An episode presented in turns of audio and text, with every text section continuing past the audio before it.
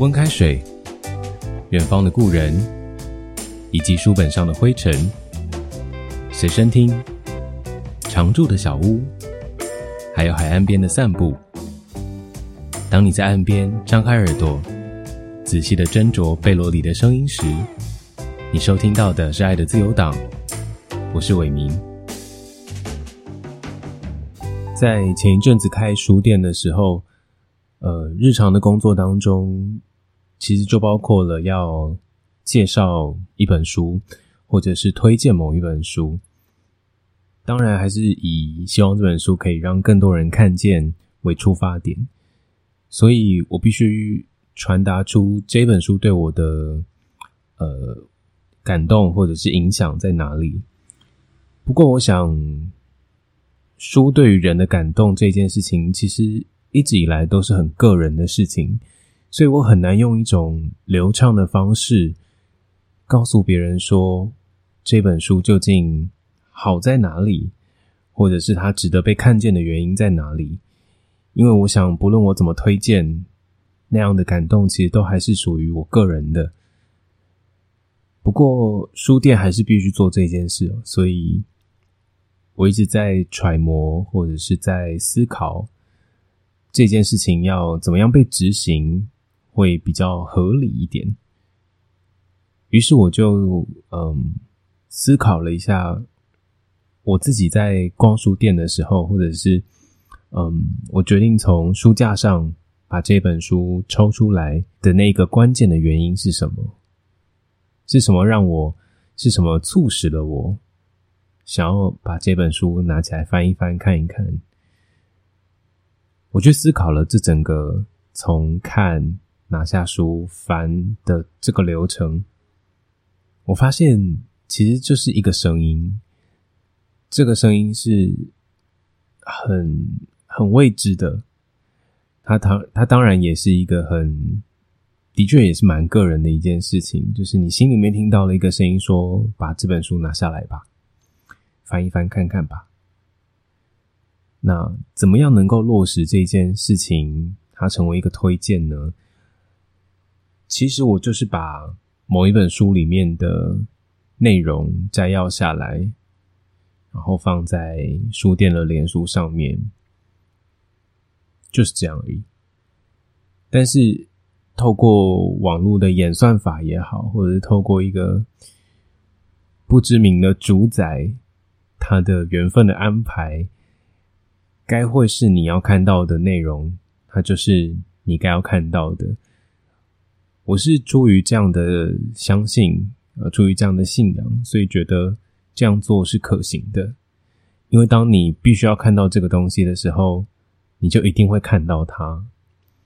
那我比较像是一个，嗯，一个书斋的一个很随机的。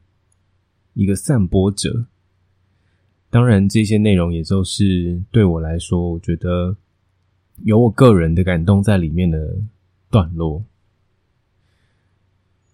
如果能够透过一个句子，让你对这整本书都有了一个空间，其实其实对我来说，要把一本书带回家的，就结账的那个动机。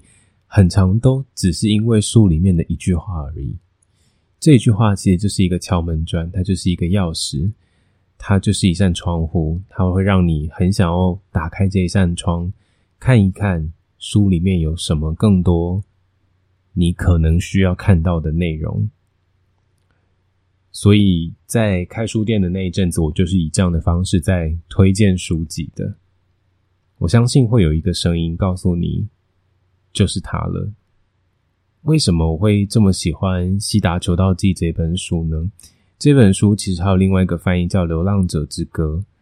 这两个译本，或者是这两个呃书名的诠释，我自己比较喜欢《西达求道记》多一点点，因为我觉得《流浪者之歌》，嗯，虽然你你还是可以呃揣摩，或者你可以猜想到。为什么会有这样的书名？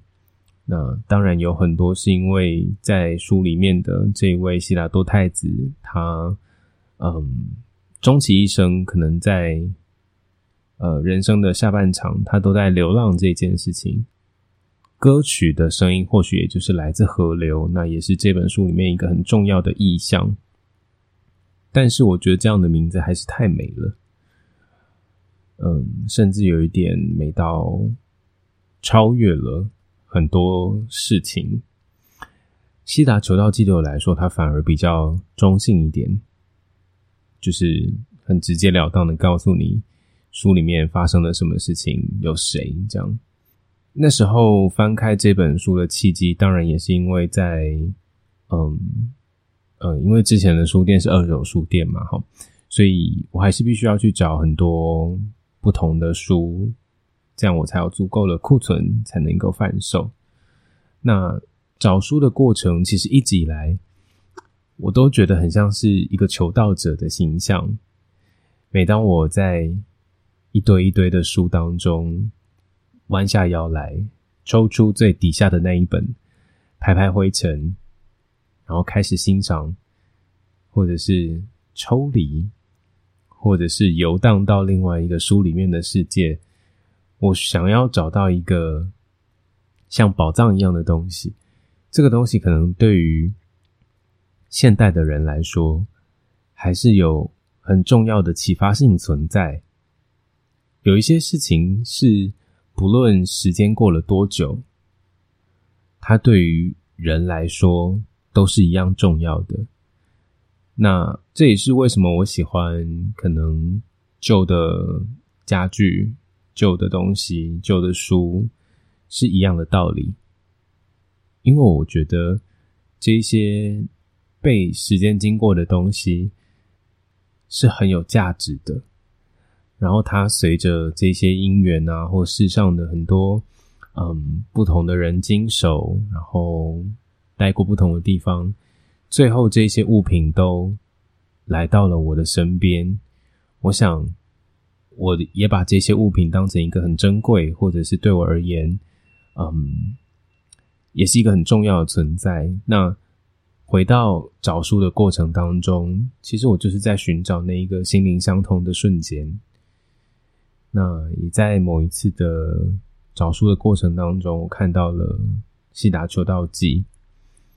其实我看到这本书的时候蛮晚的了，嗯，蛮晚才知道这本经典。那但是我想，时间从来没有，嗯，早一步或晚一些，它永远都是在最刚好的时候。那我也觉得我的生命状态在那个时候看这一本书是。很很切合的，然后很很关键的一个一个经验。这本书里面，呃，赫曼赫塞他借用了佛教经典当中的悉达多太子的名，还有这个呃佛教典籍当中的故事，作为作为一个框架好了，或者是作为一个故事的脉络。但它并不是要说一个佛教的故事，它其实有一个更高远、更崇高，对于人类以及世界、对于自我生命的追求，其实有更大的、呃，更宏观的一种见解。这本书在我年轻的时候读到它，我认为是嗯，很激励人心的。他讨论的其实是个人跟一体的关系。虽然西方世界一直不断追求个体性这件事情，呃，是很重要的，但是赫塞希望大家可以想一想，我们一定要以个人跟群体为对立吗？还是其实我们所有的人跟这一整个世界其实是一体的？他怎么样说这个故事呢？他就用河流，他从河流的。存在里面学到了非常多的事情。赫塞他出生于一八七七年的七月二号，在德国的南方的一个小镇。那也是因为，嗯，他的父母跟印度有很多的关联，所以他从小呢，其实就接触了很多关于印度的文化。在一九四六年获得了诺贝尔文学奖。总之，这本书对我而言就是一个。很重要的启发的作品，我也一直重看它非常多次。也当然看了不同的译本，然后我记得后来好像有重出过德文直译的版本。呃，但我想有一些感动还是在第一次你见到他的时候最为震撼呢。所以我记得我是看志文出版社的版本。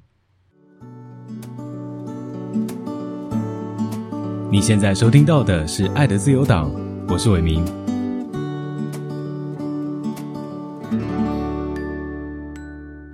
如果说到河流这个比喻的话，其实我记得我在大一的时候的那一个暑假，我去了一趟台东旅行，那是我第一次一个人出远门到一个陌生的城市过夜。当时我记得我背了我的高中书包吧，想要抓住青春的尾巴，这样。那在我搭上火车之后，我拿着我的车票，找到了我的位置。我发现我的位置上面坐了一个呃一个女生，但是我并没有我并没有告诉她这是我的位置啊，我就让她继续坐了。那我从高雄出发，然后一路往南，然后南回到了屏东过后，那个女生她起来了，然后换到我的位置的旁边，然后我就坐回到我原本的位置了。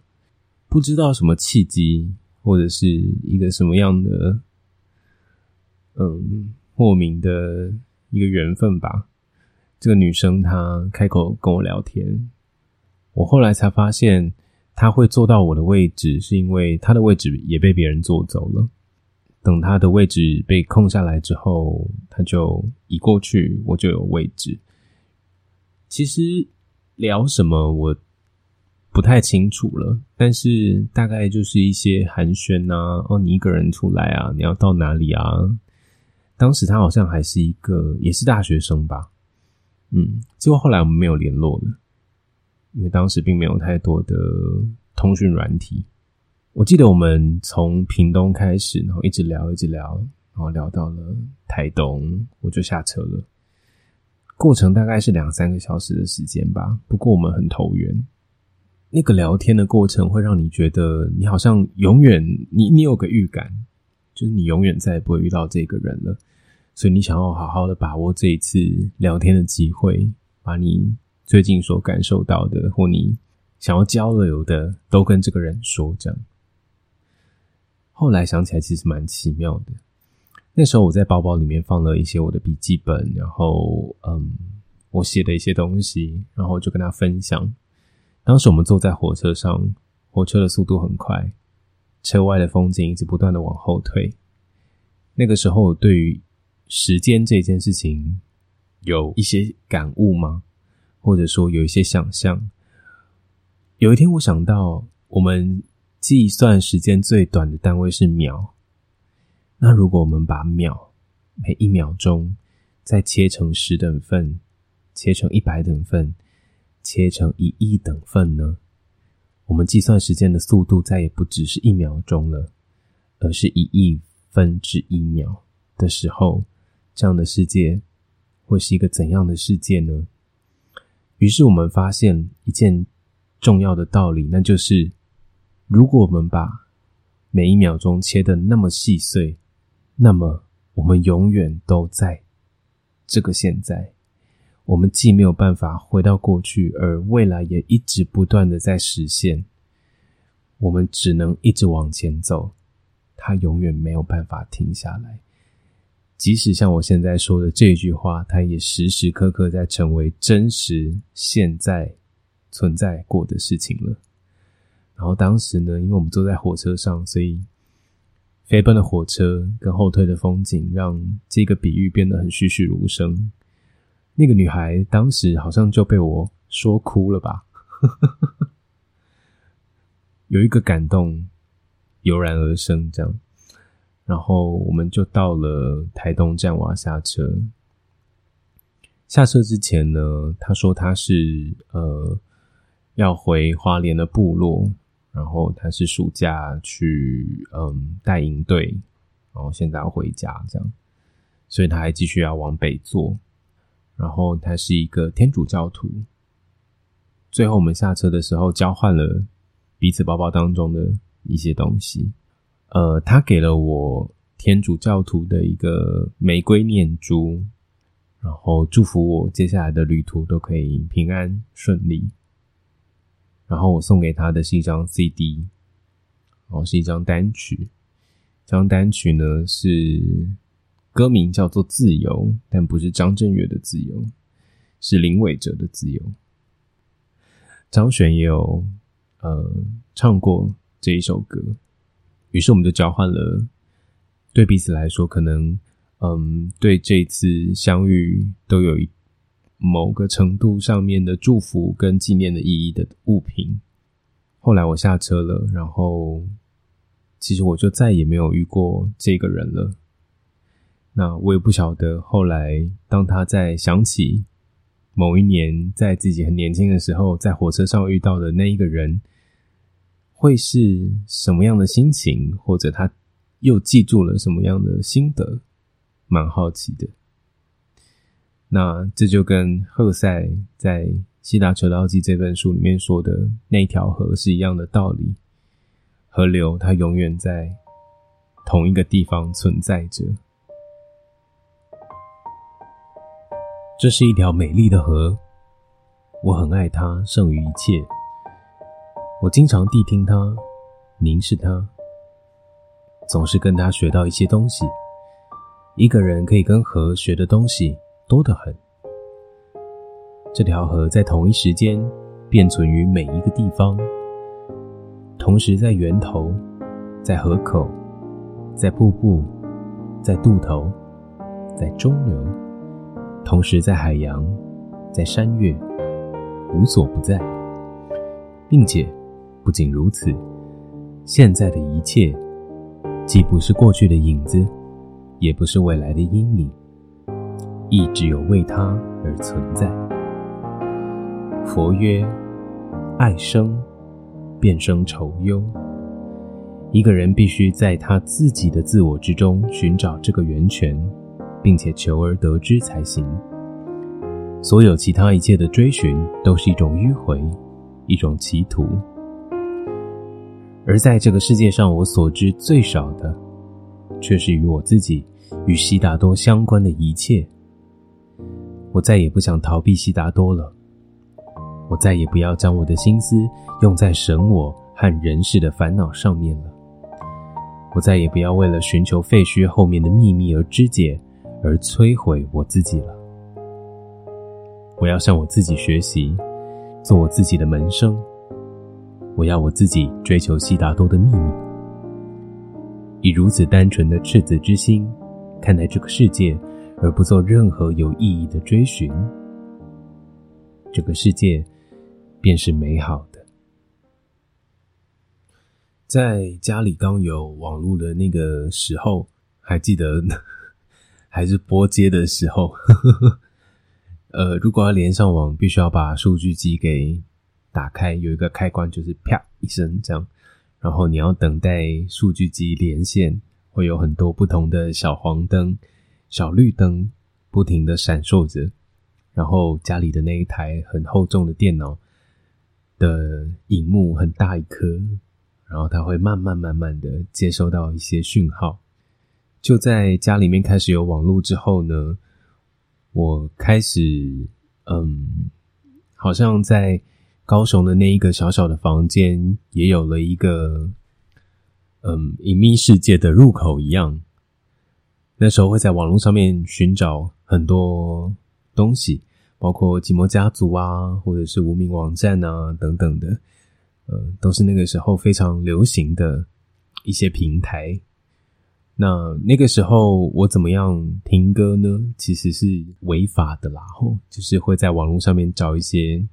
呃，档案下载这样，那那个时候呢，其实那些档名啊，我也是凭着直觉下载，因为其实，在国高中那一个那一段时间当中，其实我没有任何嗯可以接触到外面世界的触手，所以我就借着网络开始去听到很多不同的音乐。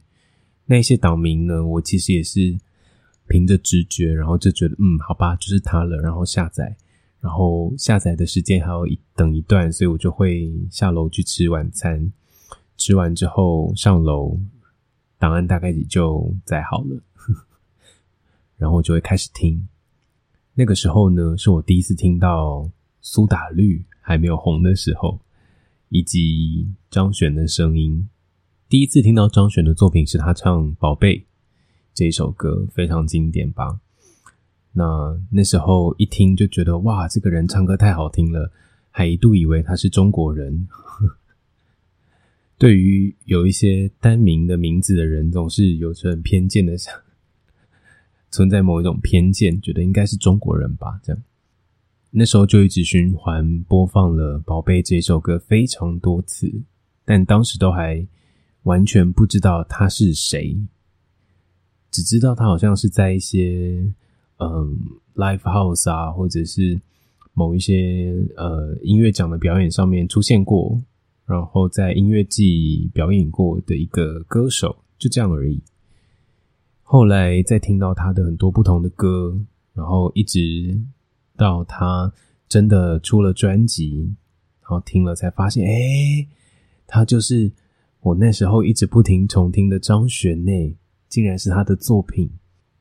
那时候听到他的第一张专辑，竟然也已经是二零零六年的时候了，哇，好长的一段时间呢。对于这张专辑里面，我。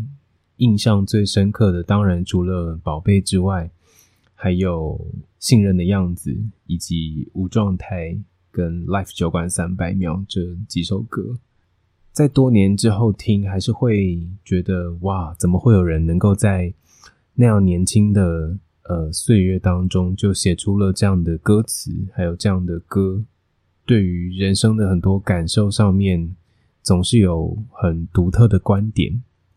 那时候我跟我的高中同学总是自以为就是他是张悬，我是清风这样。现在想起来是蛮丢脸的。嗯，不过当时我们的确就是以这样的偶像的形象的轮廓当中去寻找究竟真正的自己是什么样子的人。有了这样的一个参照点，我想是一个很好的开始。那么也的确，我们后来对于嗯人、对于事、对于这个世界的某一些观点，当然也就受到他们音乐的影响。那时候对于这样的自诩，还有一种沾沾自喜的感觉。后来张悬他出了几张作品之后，回到了安普的身份嘛。那其实我还是蛮喜欢。他是张悬的那一个时候的某部分的自己，其实也就随呃，其实也就随着嗯那一段张悬时期的音乐被保存下来了。我记得有一次，我好像坐公车吧，在呃复兴北吗？还是哪里的一个隧道？然后当公车从黑暗当中慢慢的爬升。上到路面之后要左转的那个转角，我看到了在人行道旁边的一个椅子上，张璇就坐在那里。我从车窗往外看，看到他。当时其实是对于那个画面印象非常的深刻，然后也觉得有一种莫名的感动。那感动是，嗯，我从高雄的一个小小的房间，然后在。这个资讯的海洋里面捞到了他的声音，然后放到我的 M P 三当中，日夜不停的循环播放，一直到他零六年出了专辑，然后再到后来《神的游戏》，这漫长的过程当中，我与他只隔着一扇车窗的距离，你会知道这个人他真实存在，而他的所说的每一句话，或者是。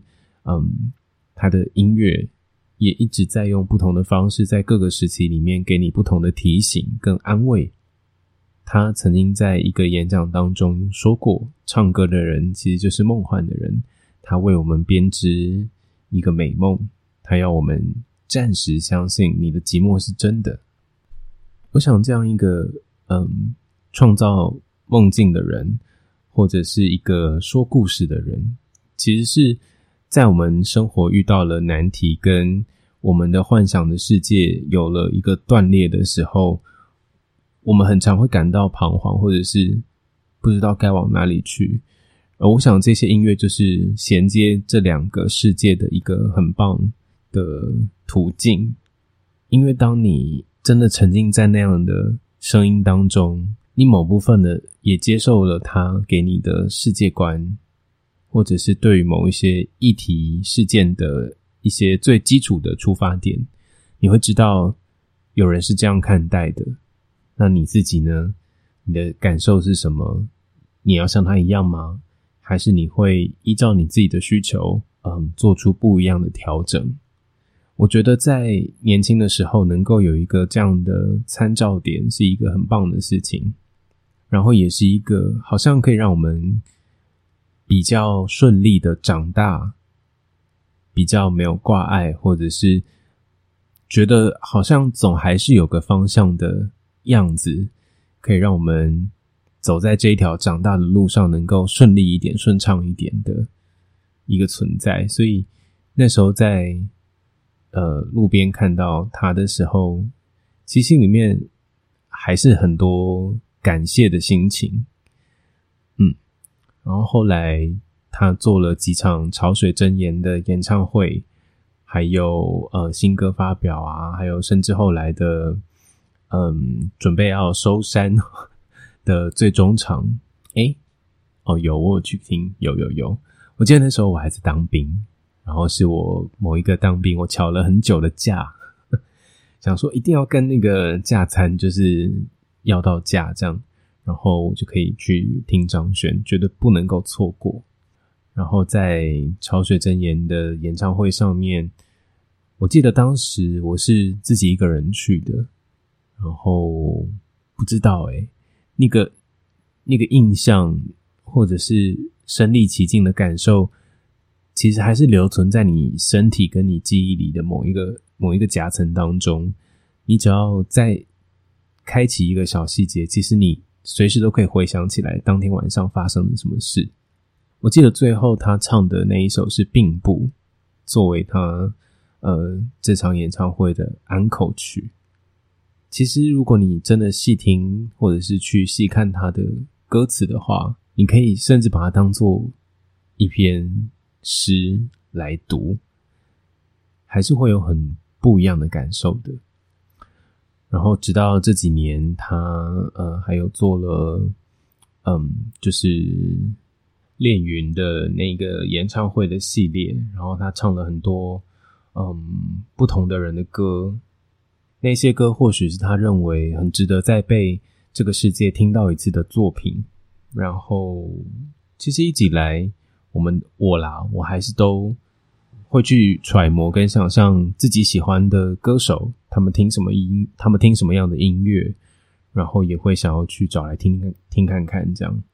于是后来在网络上面听到很多他可能在广播里面，或者是在呃这个演唱会上面唱的作品，包括像张三的歌，或者是呃雷光下的原谅。王仁宏的戴眼镜的小孩这些作品，其实这个过程真的蛮像二手书这件事情的，就是你还是一样可以在过去的年代里面找到一些你真的觉得很很很值得被留下来的东西。在大学那一阵子，最常听的就是张悬版本的张三的歌，李寿全老师的作品非常好听。甚至我都会把歌词抄在我的每一本新的笔记本当中，提醒自己：这世界上有一些人对于某一个远方还是有盼望的。他跟你一样，也想到那个地方去。我们对于那样的理想的世界，其实都还有着相同的热情。那个世界可能不在很远的地方，它可能就在你我。的心里面，只要保留了这样的一个地方，你对于现世的任何困难，其实你都可以说服自己，你都可以在嗯多做一点什么，因为你知道你你看到的世界其实是更远的远方的。那我想，呃，不管是之前的呃书店在做的事情，或者是广播想做的事情，其实都有很雷同的地方，就是在我们现在此时此刻的当下，我们还有能够做梦的，或者是对于某一个嗯远方还有着一个理想的那个那个憧憬，我希望能够保留这样的一份想象，在这样的一片。可能依然是泛滥，或者是很猖獗，或者是摸不到边际的一些资讯的海洋当中。我想自己对于网络世界的一些呃现象有一点自我觉察的话，我其实还是能够觉，嗯，我其实还是觉得自己有被所谓的形象焦虑，或者是嗯所谓的名人效应吗？我不太清楚那个专业名词是什么，但总是有人告诉你怎么样活更好，或者是让你误以为那才是你应该追寻的东西。在这样的迷失过程当中，如果我们能够有一个这样的一个场所提醒自己，其实你就是你自己最好的版本了。如果能够有一个像毛一样这样。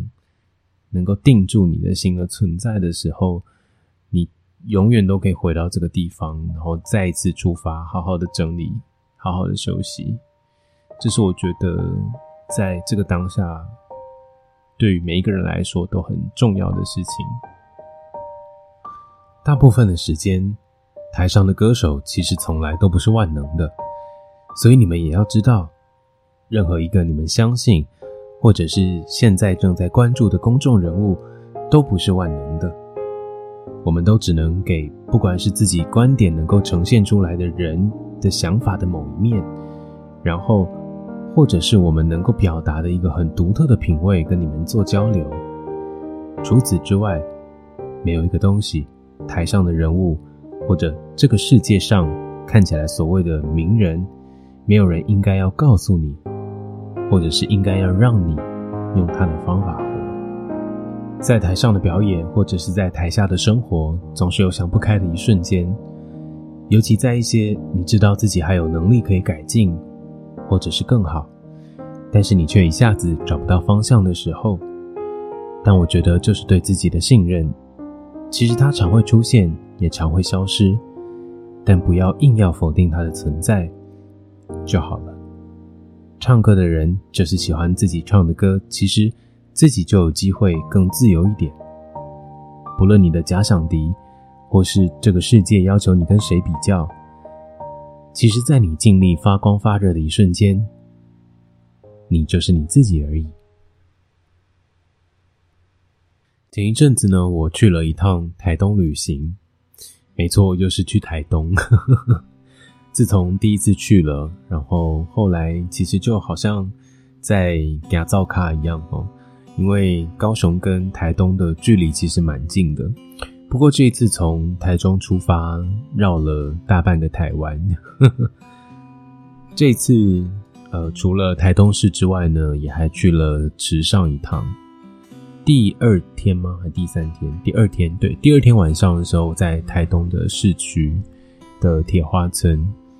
当那一天有很多的摊位就出来摆摊，这样有卖各种东西的，嗯，可能有编织啊，可能有袋子啊、衣服啊等等的。那在某一摊没有人、没有任何客人的一个摊位，我看到了，然后是一个长发的一个老阿老阿伯吗？一个爷爷爷爷吗？可能是叔叔吧，就是阿贝阿贝好了，就是一个留着长头发、白头发的一个阿贝。他卖的东西呢是石头，他卖的石头是他雕刻的、他磨过的，可以作为花器使用的石头，这样。他的摊位非常的干净，那干净的意思是，嗯，它就真的只有摆那一些石头，然后非常单纯，就是有几个摆几个，然后全都列出来这样。所以它的座位呢，就是有很多大大小小不同形状材质的，嗯，灰色、黑色的石头，跟他这个人就在一个摊位当中。然后我对于石头也是有一个奇怪的迷恋吗？就是很喜欢材质本身的那个样子，嗯，所以可能喜欢木头，喜欢石头这样。那我看到这样一个摊位又没有人，就想说，嗯，好想去看看哦。而且他连价格都没有写哦，他就是铺了一张红色的桌巾，然后石头就这样。然后当我过去，呃，想要看一下、细看这一些石头的细节，然后阿贝还是蛮热热情的招呼你。虽然远看他好像有一点严肃啦，但是呃，真的跟他聊他的作品的时候。他还是蛮开心的，这样，然后就拿了其中几个呃他的作品，嗯，有点难形容，但就是在一个很呃，在一个大石头上面，他会挖一个洞，然后会有一点深度，所以里面可以放可以放水，然后有放一些小盆栽，就作作为一个盆栽这样。那有很大一个的石头，有很小的。然后我就拿了嗯手掌大小的石头起来看，这样，然后他就跟我聊天，他就说这些石头就他去捡的，然后呃每一颗石头都不一样啊，然后嗯他会做适合这些石头的呃容器的样子，对，然后他也说他每一个花器的呃。样子都是独一无二的，因为一颗石头只会有一个这样。后来我挑了一个长一点的石头，就是它有点像花瓶，但蛮小的一个手掌大小的一个石头这样。然后我结账的时候，这个石头才六百块吧，我觉得蛮便宜的。那我就结账这样。结账的时候，我就问他说：“哎。”阿贝，你有没有就是脸书啊，或者是有没有名片呐，或任何就是你知道可以联络到你？就如果还想要再买你的作品的话，我应该怎么样联系？这样，那个阿贝说没有，我什么都没有。哇，我不知道哎，我觉得这样的一个人对我来说，好像又提醒我一些很重要的事情。我还不知道是什么，但是我回来的时候一直在细细的品味它。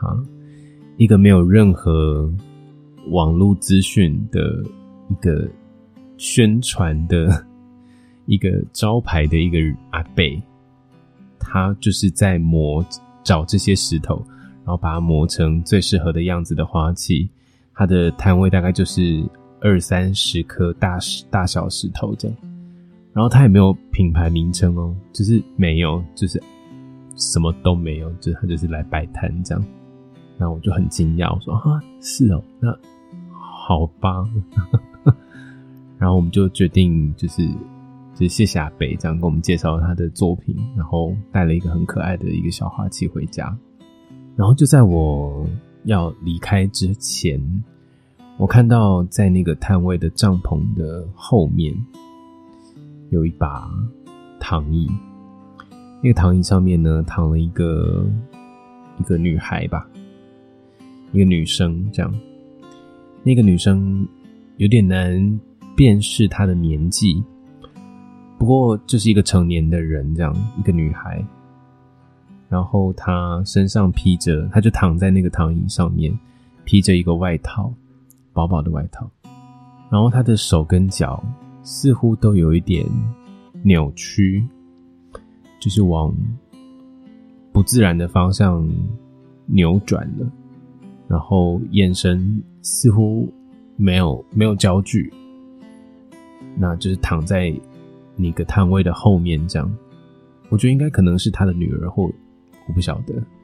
就在转身离开之前，我看到了呃阿贝带的这个家人在后面，这样，他鼻子上面好像要插一些管子吧。然后我不知道，我觉得我觉得有好多好多冲击吗？或者是说感动吧？可能感动多一些。就是你真的回头再想这整趟旅程，就认识这个阿贝的过程，从没有人的摊位，你被石头吸引了，然后开始去跟这个留长头发的阿贝聊天，他聊石头的哲学。聊他喜欢石头，然后做成了这些作品，然后他没有任何的招牌，也没有任何网络资讯，然后就是来摆摊，可能还要付摊费。然后在离开之前，你看到他的背后有一个可能是很需要他照顾的一个家人，但他的脸上总是不是强颜欢笑，是那种很真实，然后。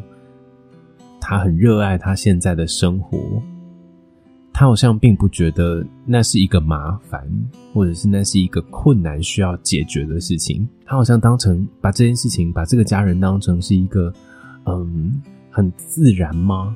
或者说，他不是一个需要被解决的问题？他好像从来没有用这样的角度。OK，我只能说，就是我看到的，我不晓得之前是不是，但是。之后，你再看到这个阿贝，他在跟这些石头相处之后，然后可能可能领悟了什么吧，我不晓得。但是，在他对他的家人的以及他呈现出来的这一些种种跟我互动的过程，我并不觉得他把生命看作是一个难题的这一个观点，或者是这一个领悟，其实是很美的，然后也很动人的。然后就在一个东部的一个。摊位上面遇到了这样的一个人，那其实我后来也没有再跟他多聊，就是转身也就走了。这样。不过后来再想起整件事情，以及我带回家的那一颗石头，这之间好像有一些很神秘的、隐而未见的，需要好好花一些时间品味的道理在里面吧。我可能还要再花一些时间。